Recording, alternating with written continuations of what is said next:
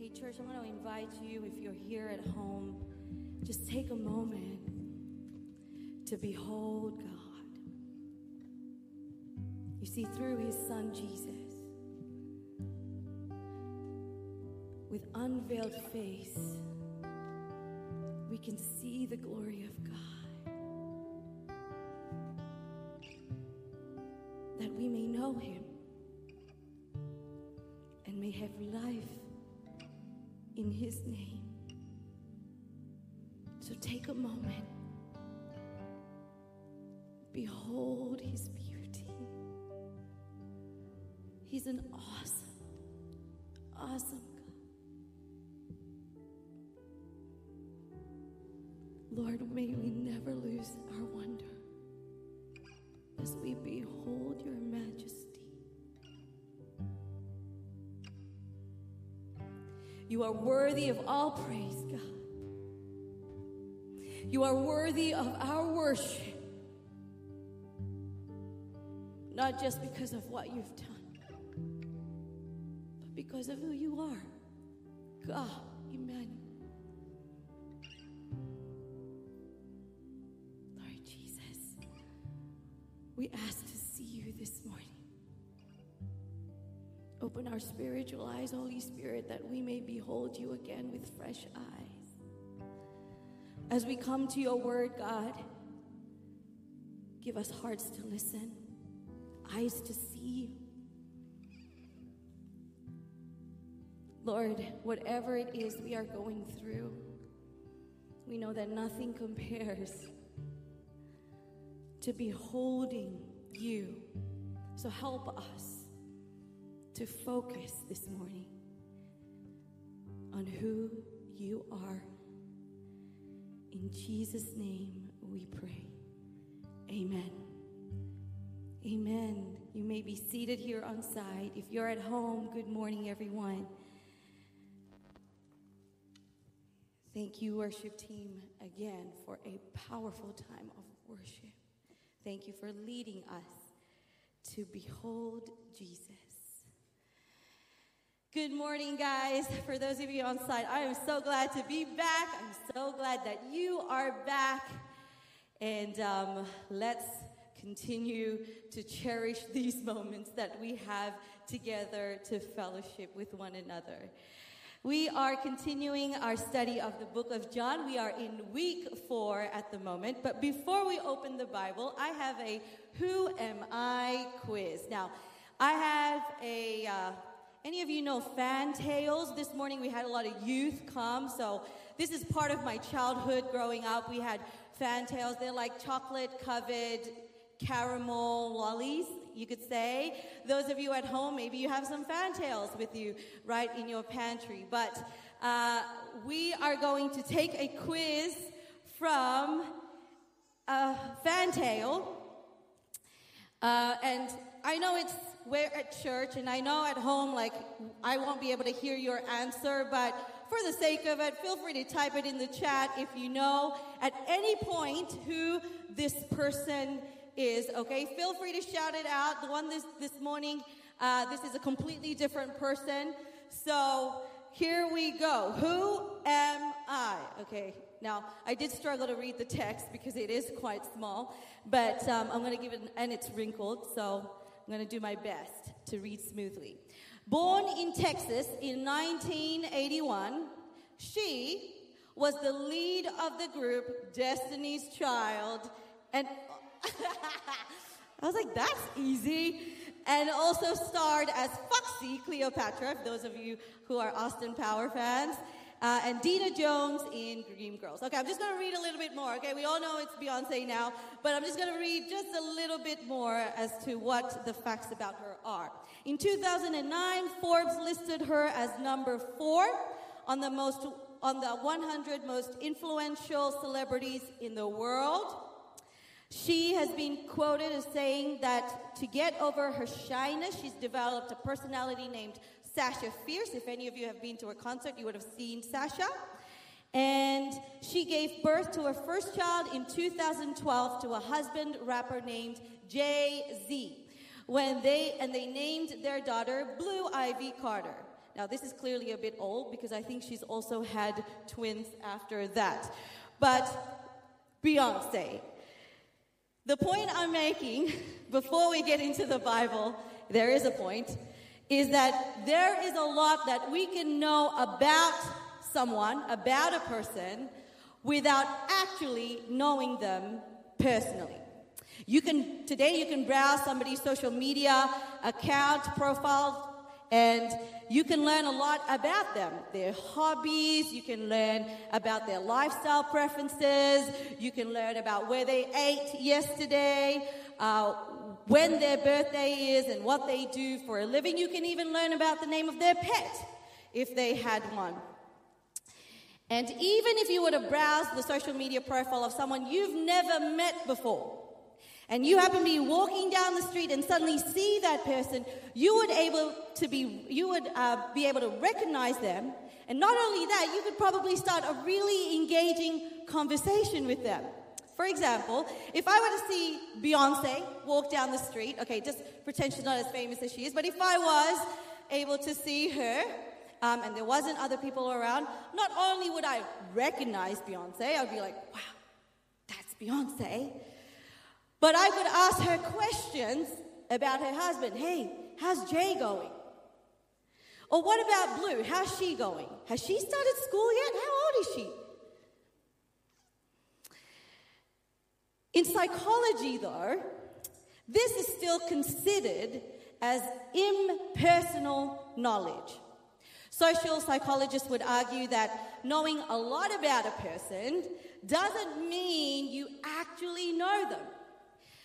So what does it mean to know someone? According to psychology again, personal knowledge, or to know someone, is to know information that is particularly intimate or private. So you could know a lot about the external details of Beyoncé's life, but until you were to see the aspects of her heart that were hidden from the public, that even the paparazzi did not know, the specific concerns that she has for her children, the fears she's currently wrestling with, or the issues that she may be having in her marriage with Jay. It's not until you know these intimate details of her life that you could begin to then say, I know Beyoncé. Now, the same principle applies with our relationship with God. There's a difference between knowing a lot about God and what He's done versus knowing God personally. John, the author of the gospel that we are studying, wants his readers to see Jesus for who He is. He clearly states His purpose. He's one of the only gospel writers who states His purpose, and he does this at the end of the book. In John 20, verses 30 to 31, "Now Jesus did many other signs in the presence of the disciples, which are not written in this book. But these are written so that you may believe that Jesus is the Christ, the Son of God, and that by believing you may have life in His name." You see, John claims that the Creator God revealed Himself to us. He has pitched His tent among His people in the person of Jesus Christ, the Word made flesh. And He did this in order that you and I, women and men all across the world, might see Him and thus come to know God personally and find life. Theologian Dr. James Boyce commented that faith is believing in something or someone on the basis of evidence and then acting upon it. If we go to the next one. In John's gospel, we have an accurate record of things that were said and done in Palestine almost 2,000 years ago by a Jew named Jesus of Nazareth, and that are presented to us as evidence for us for his extraordinary claims.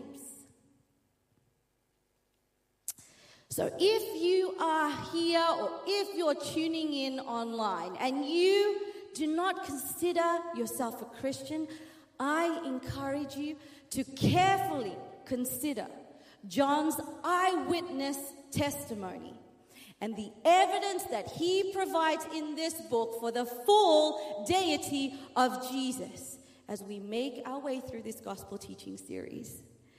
For those of you who are Christian, I pray that you will see Christ in fresh, new ways as we continue to study together. That you would not just focus on all that Jesus has done. Every time you read through the scripture, you're like, okay, he did this, he did this. It's not about memorizing more. But instead that you would behold him. That you would look at him for who he is. Because as our knowledge in Jesus grows, so our confidence in what he says he has done also grows. So today the text that we are focusing on is in John chapter 1, verse 35 to 42. If you've been marking that in your Bible, feel free to turn that with me. Otherwise, we can read together from the screen. John chapter 1, verse 35 to 42. It reads this. The next day, again, John was standing with two of his disciples. And he looked at Jesus and he walked by and said, "Behold, the Lamb of God." The two disciples heard him say this and they followed Jesus. Jesus turned and saw them following and said to them, "What are you seeking?" And they said to him, "Rabbi," which means teacher, "where are you staying?" He said to them, "Come, and you will see." So they came and saw where he was staying, and they stayed with him that day, for it was about the 10th hour. One of the two who heard John speak and followed Jesus was Andrew, Simon Peter's brother. He first found his own brother Simon and said to him, "We have found the Messiah," which means Christ. He brought Peter, or Simon, to Jesus. Jesus looked at him and said, "You are Simon, the son of John. You shall be called Cephas," which means Peter.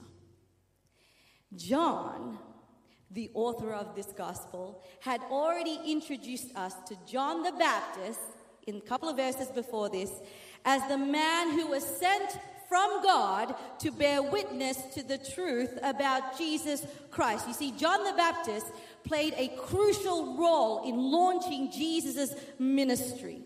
And this testimony of John the Baptist John records John the Baptist publicly pointing Jesus out as God's lamb to the crowds. The one that God has sent to die a sacrificial death for the world. And you have to understand, John the Baptist was a preacher. He was a charismatic person who had a lot of followers. When he preached, the crowds would come. But when Jesus appeared, he drew the crowd's attention to Jesus. He pointed it out. This is the Lamb of God who takes away the sins of the world. Now, John the Baptist had recognized who Jesus is, even though Jesus was dressed in flesh as a human being. He recognized who Jesus is because of something that happened at Jesus' baptism. All right? He saw God's Spirit come upon Jesus and resting on him, which is evidence that Jesus is the Son of God who will baptize not just with water, but with the Holy Spirit. So at that moment, at the baptism, when John saw the Spirit of God come resting, he knew this was the one God had sent to be the Messiah. And since then, he recognized who Jesus truly was. Now, the day after, John the Baptist has proclaimed this to the crowds that he was speaking to, he repeats this proclamation to his two disciples when Jesus walks by. And his testimony caused them to follow Jesus. See, again, we see the humility of John the Baptist, who embraced his calling to point away from himself and towards Jesus. It didn't matter that he was losing followers and that his ministry was decreasing. He was willing to step aside in order that others might see Jesus and know them for who he is. Now, John, the one who writes this gospel, was one of the two disciples who John the Baptist witnessed to. It was him and Andrew who then followed Jesus because of the testimony of John the Baptist. So here we see the importance of being a human witness to Jesus. It's a great necessity because people will come to faith by hearing a witness. You see, it's good and all that you as a Christian could live an upright life, and perhaps you could gain others' attention when they see your integrity, how hardworking you are. Perhaps they will see that you are a person of good character. Now, that's all well and good, and that is part of our witnessing. But unless we tell them that we're this way because of Jesus, they're not going to recognize Jesus in your life. You've got to speak out. That's part of witnessing too. You see, those who don't know about Jesus, they didn't grow up at church. They haven't read the Bible. Why should they? But for anyone who wants to, I do encourage you to do it. But you see, like the general population, they wouldn't know a lot about Jesus. So just by observing your life, no matter how obedient you are to God, they're not going to recognize Jesus necessarily. In fact, they may assume that you're the good person. Oh, you go to church on Sunday. Oh, you do this at church. Oh, so you must be the good one. But you see, for our witness to be effective, we need to point out to those we are witnessing that we're not the light. It is not me, not I. We are not the one who is good, but we have come to know Jesus, who is the true light, and he has changed our lives. You see, that's where your verbal witness does matter. You need to talk to people about Jesus because they need to know it's not you who is good. It's Jesus, who you know, who is the light, who has changed you. John the Baptist, he made sure that his followers and his listeners were clear on the fact that he was not the Messiah. You see, he was baptizing people. Now, that was odd. For a rabbi or Jewish teachers in those times, for you to be dunking people in water, that was weird. Rabbis didn't do that. So John the Baptist was doing something rather odd in those times. And he was attracting a lot of attention, and he was saying he was baptizing them for the repentance of their sins. But you see, that's why he needed to make it clear. I am doing this, I'm this way, not because I am the light, not because I am the Messiah, but he is the one. I'm just preparing the way for the Messiah who is to come. His testimony always emphasized Jesus as the superior one. He was an effective witness because he never drew attention to himself, but he always made it about Jesus. John the Baptist had experienced a personal revelation of God at that baptism, and he led others to believe in Jesus personally. The goal of his ministry was not for people to just know a lot about Jesus. You see, he knew a lot of the Old Testament. When the Jewish leaders came to him, he was quoting the prophet Isaiah. He knew the Old Testament. He knew scriptures. But he wasn't telling his followers about Jesus just to unload a lot of information about him. He wasn't doing that. He cared that they would know Jesus personally. This means that he had their life and their destiny in view when he was witnessing. He really cared about them. He really saw them for who God sees them as. And I think as leaders, we need to remember that. It's not a duty to lead a life group just to teach the Bible, just to teach people about Jesus. Many people will have a personal journey with Jesus that are different to yours. You've got to understand that they must seek Jesus for themselves, and they must see him and experience him for themselves.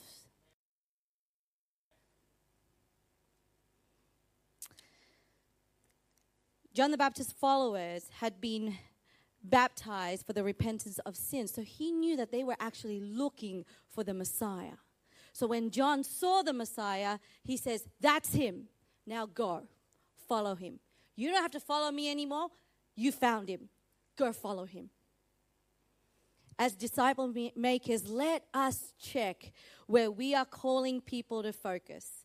Are we asking people to focus primarily on us, on how much we know about God, on how much we have accomplished in God's name, on how much God has blessed us, on how faithful we have been through our suffering? Are we calling people to focus on us or to behold the person of Jesus Christ? In our hearts, we must set apart Christ as Lord and seek to bring people to love him and admire him rather than love us. We don't need to sell God to people. We just need to introduce them to him. We just need to invite people to go and see Jesus for themselves. For a moment, I'd like to focus now on Andrew and John's first encounter with Jesus. This is what John records as the first words that were spoken by Jesus when he first met them. "What are you seeking?" In other words, what do you want? Question is, what do you want? A story is told of a woman walking along the beach, and she stumbles on a genie's lamp. Now she picks it up and she rubs it, and a genie appears, all right? And he offers her one wish. So he's clearly not Aladdin's genie. He asks her, "Now what will that wish be?" The woman didn't hesitate for a moment, and she reached in her bag and she opened up a map and she said, "You see these countries in the Middle East? They've been fighting. Make them stop fighting. That's my wish." Now the genie looked at the map and said, "Listen, now these countries have been at war for thousands of years. It can't be done. Try make another wish." So she thought for a moment, and she's like, "Well, technically, I've never really been able to find the right man for me. You know, someone who's considerate and fun, who likes to cook and always helps with the cleaning, who's attractive and loves my mother, who doesn't watch sports or play games all the time, but who's always just going to be faithful. That's what I wish for, the perfect man for me." The genie looks at the woman, lets out a sigh. "Bring me the map. Come here." Now, Jesus asks you, what do you want? He doesn't ask, what do you know? He doesn't ask, who do you seek? He's God. And in asking what you want, technically, he already knows because he's omniscient. But he asked this question to Andrew and John to challenge them to consider their motives, to look at their inmost desires and longings. What are your inmost desires and longings? You see, God cares. He asked because he cares. It's not a trick question. It's not a question that he wants to exert himself in. He asked because he wants to connect with you, and he cares. What do you want? This question cuts to the core of who we are.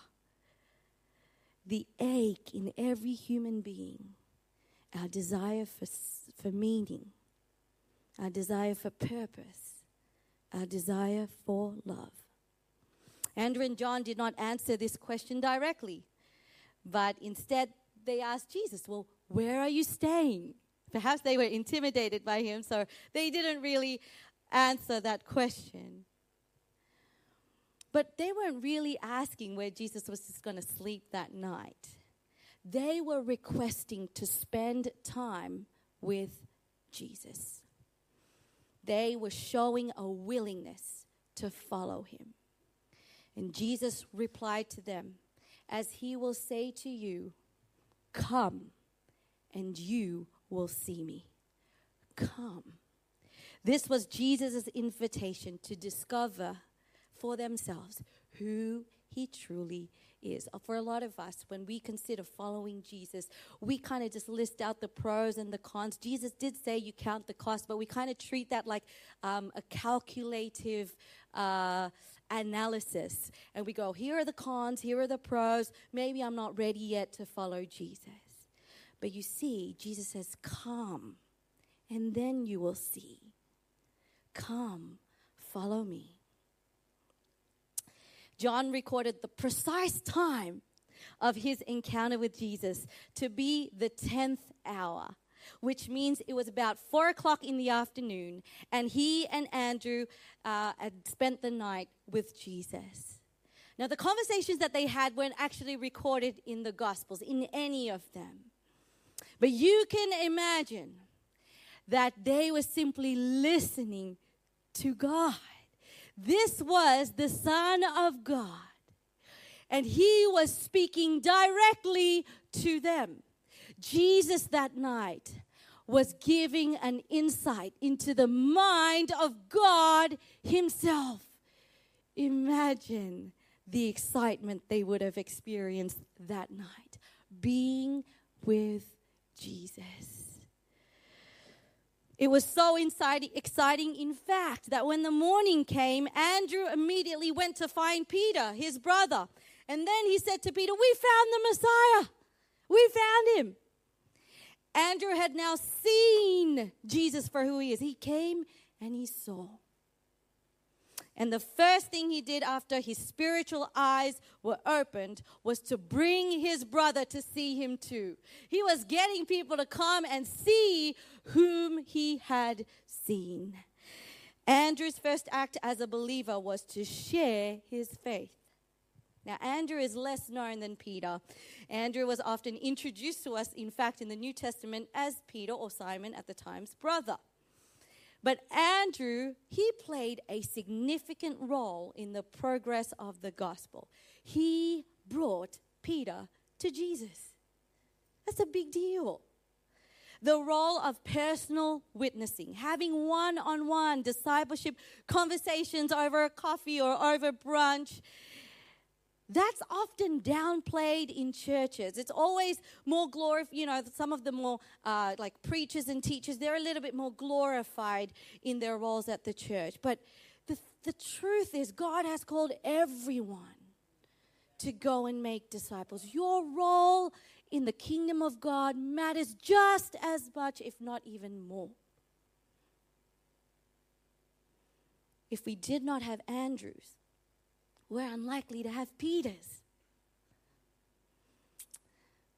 Now, on a side note, our family members can be the hardest people to reach with the message of the gospel. Why? Because they know us so well. They know us inside out. They have front row seats in seeing whether our decision to follow Jesus has led to a genuine change at all. They have seen our selfish acts. They've seen us at our worst. They've seen us when we're super angry. And they would know whether Christ occupies the highest point in our life or whether we do. They would know it. They'd be able to discern it. And so often witnessing to your family members is one of the hardest things. But Andrew, he took the challenge. In fact, what we don't know a lot about Andrew. We actually know more about Peter from the Bible. And if You are familiar with Peter's character, just having read the Gospels. You would know that Andrew would probably be living under Peter's shadow as the younger brother. I mean, even in the Gospels, he wasn't as represented as much as Peter.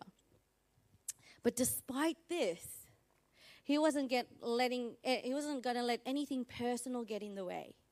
He was willing to take second place so that his brother might see Jesus. Andrew wanted so much for his brother to know Jesus that when he went to him with the message, we have found the Messiah, what he was doing was he's not just going to talk about his time with Jesus. Guess what? I spent time with him. He said this, he said this, he said this, he said this. Oh, you should have been there. He doesn't say that. Instead, he says, come and you will see him too. And there's not even a record of Andrew arguing with Simon. He merely invited him to come and see. He extended the same invitation that Jesus gave to him. Now, Andrew only appears 3 times in John's Gospel, but in every one of those mentions, he is recorded to have brought somebody to Jesus. In John chapter 6, verse 8-9, Andrew brought a young boy who had 5 loaves and 2 fish. And then Jesus did a miracle with that and fed more than 5,000 people. And then in John chapter 12, verse 20-22, Andrew brought some Greek people, some Gentiles, to meet Jesus. And in every case, Andrew is barely mentioned. He did not draw attention to himself. He was simply concerned about bringing others to Jesus. When Andrew witnessed to his brother, he had no idea what the future held.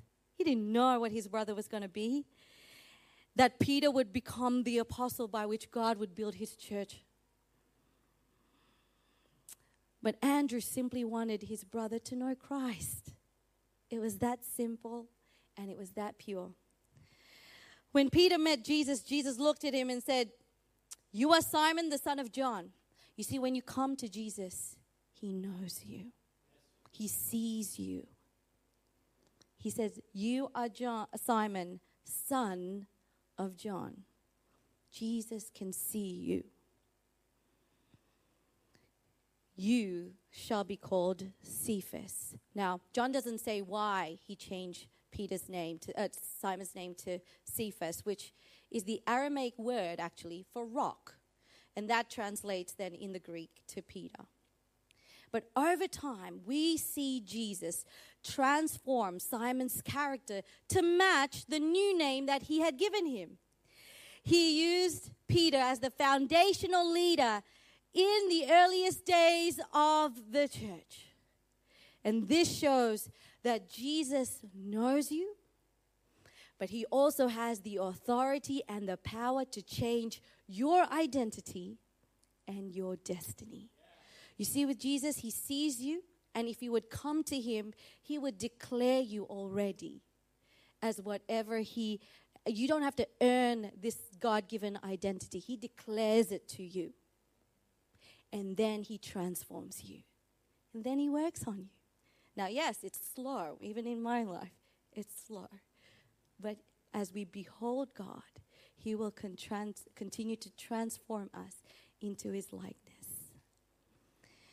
I'm going to ask the worship team to come. You see, before Andrew and John became witnesses, they first spent time with Jesus. It's not that they were spending time with John the Baptist. They were already following John the Baptist. They were spending time with Jesus himself.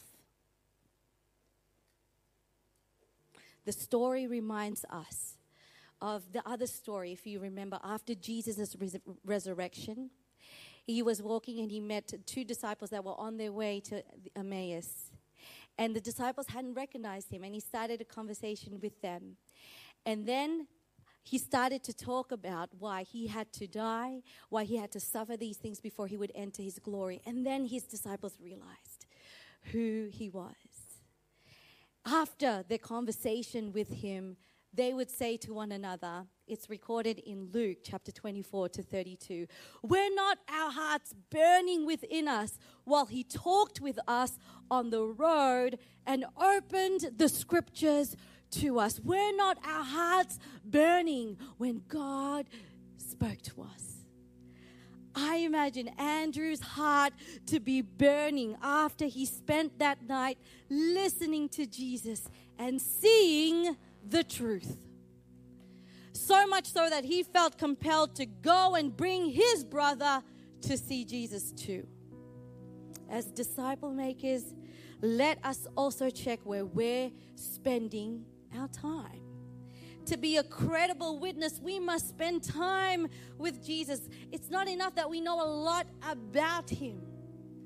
When you spend time with God in his word, you are listening. You are gaining insight into the mind of God. When you read your Bible, don't just think about all the things that you need to know. See Jesus. Behold him. He is still revealing himself to you, to us today.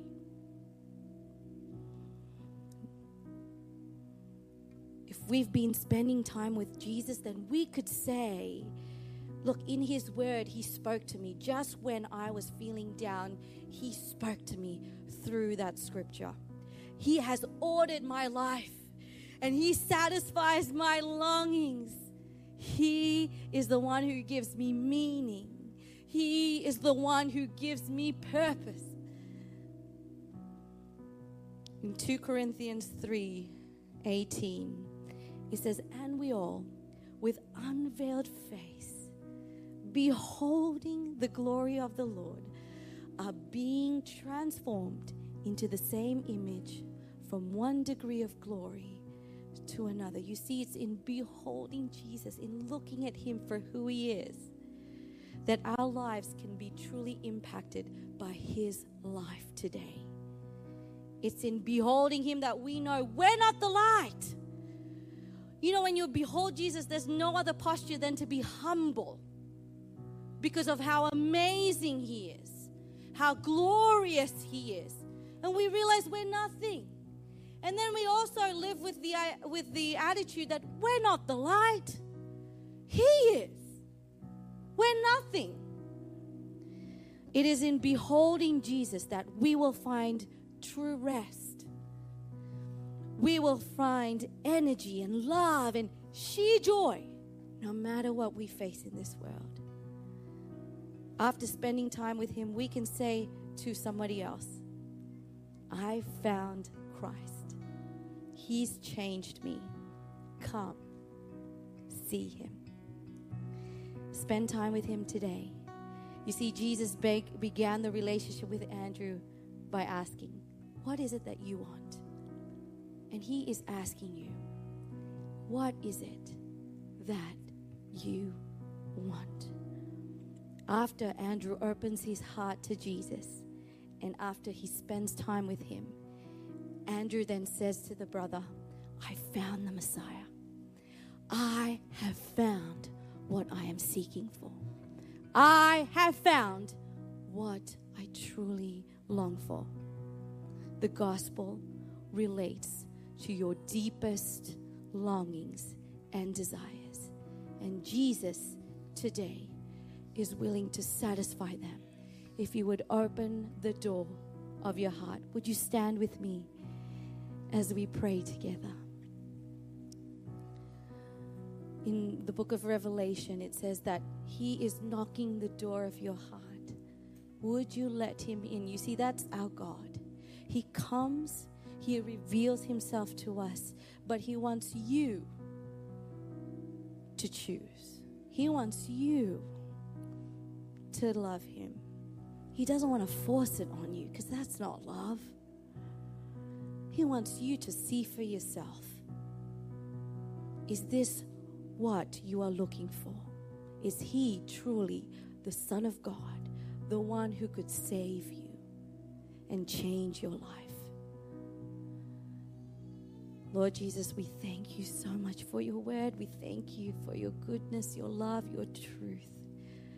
Lord, I ask for every person who is seeking you, that they would know you are never too busy to respond to those who earnestly seek after you. And Lord, I just ask that you would give them the eyes to see you, to behold you, that they would know the truth, and the truth will set them free. Give us spiritual eyes to see. Lord, even for those of us who may be running from the Lord, perhaps we have thought about some things, or we have done some things that we feel make us unworthy or not ready to be following you. But Lord Jesus, I ask that in this moment that you would touch them with your grace, reminding them that your invitation is to simply to continue to follow, continue to come, and continue to see. So Lord, we thank you again for your awesome word. In Jesus' name we pray. Amen.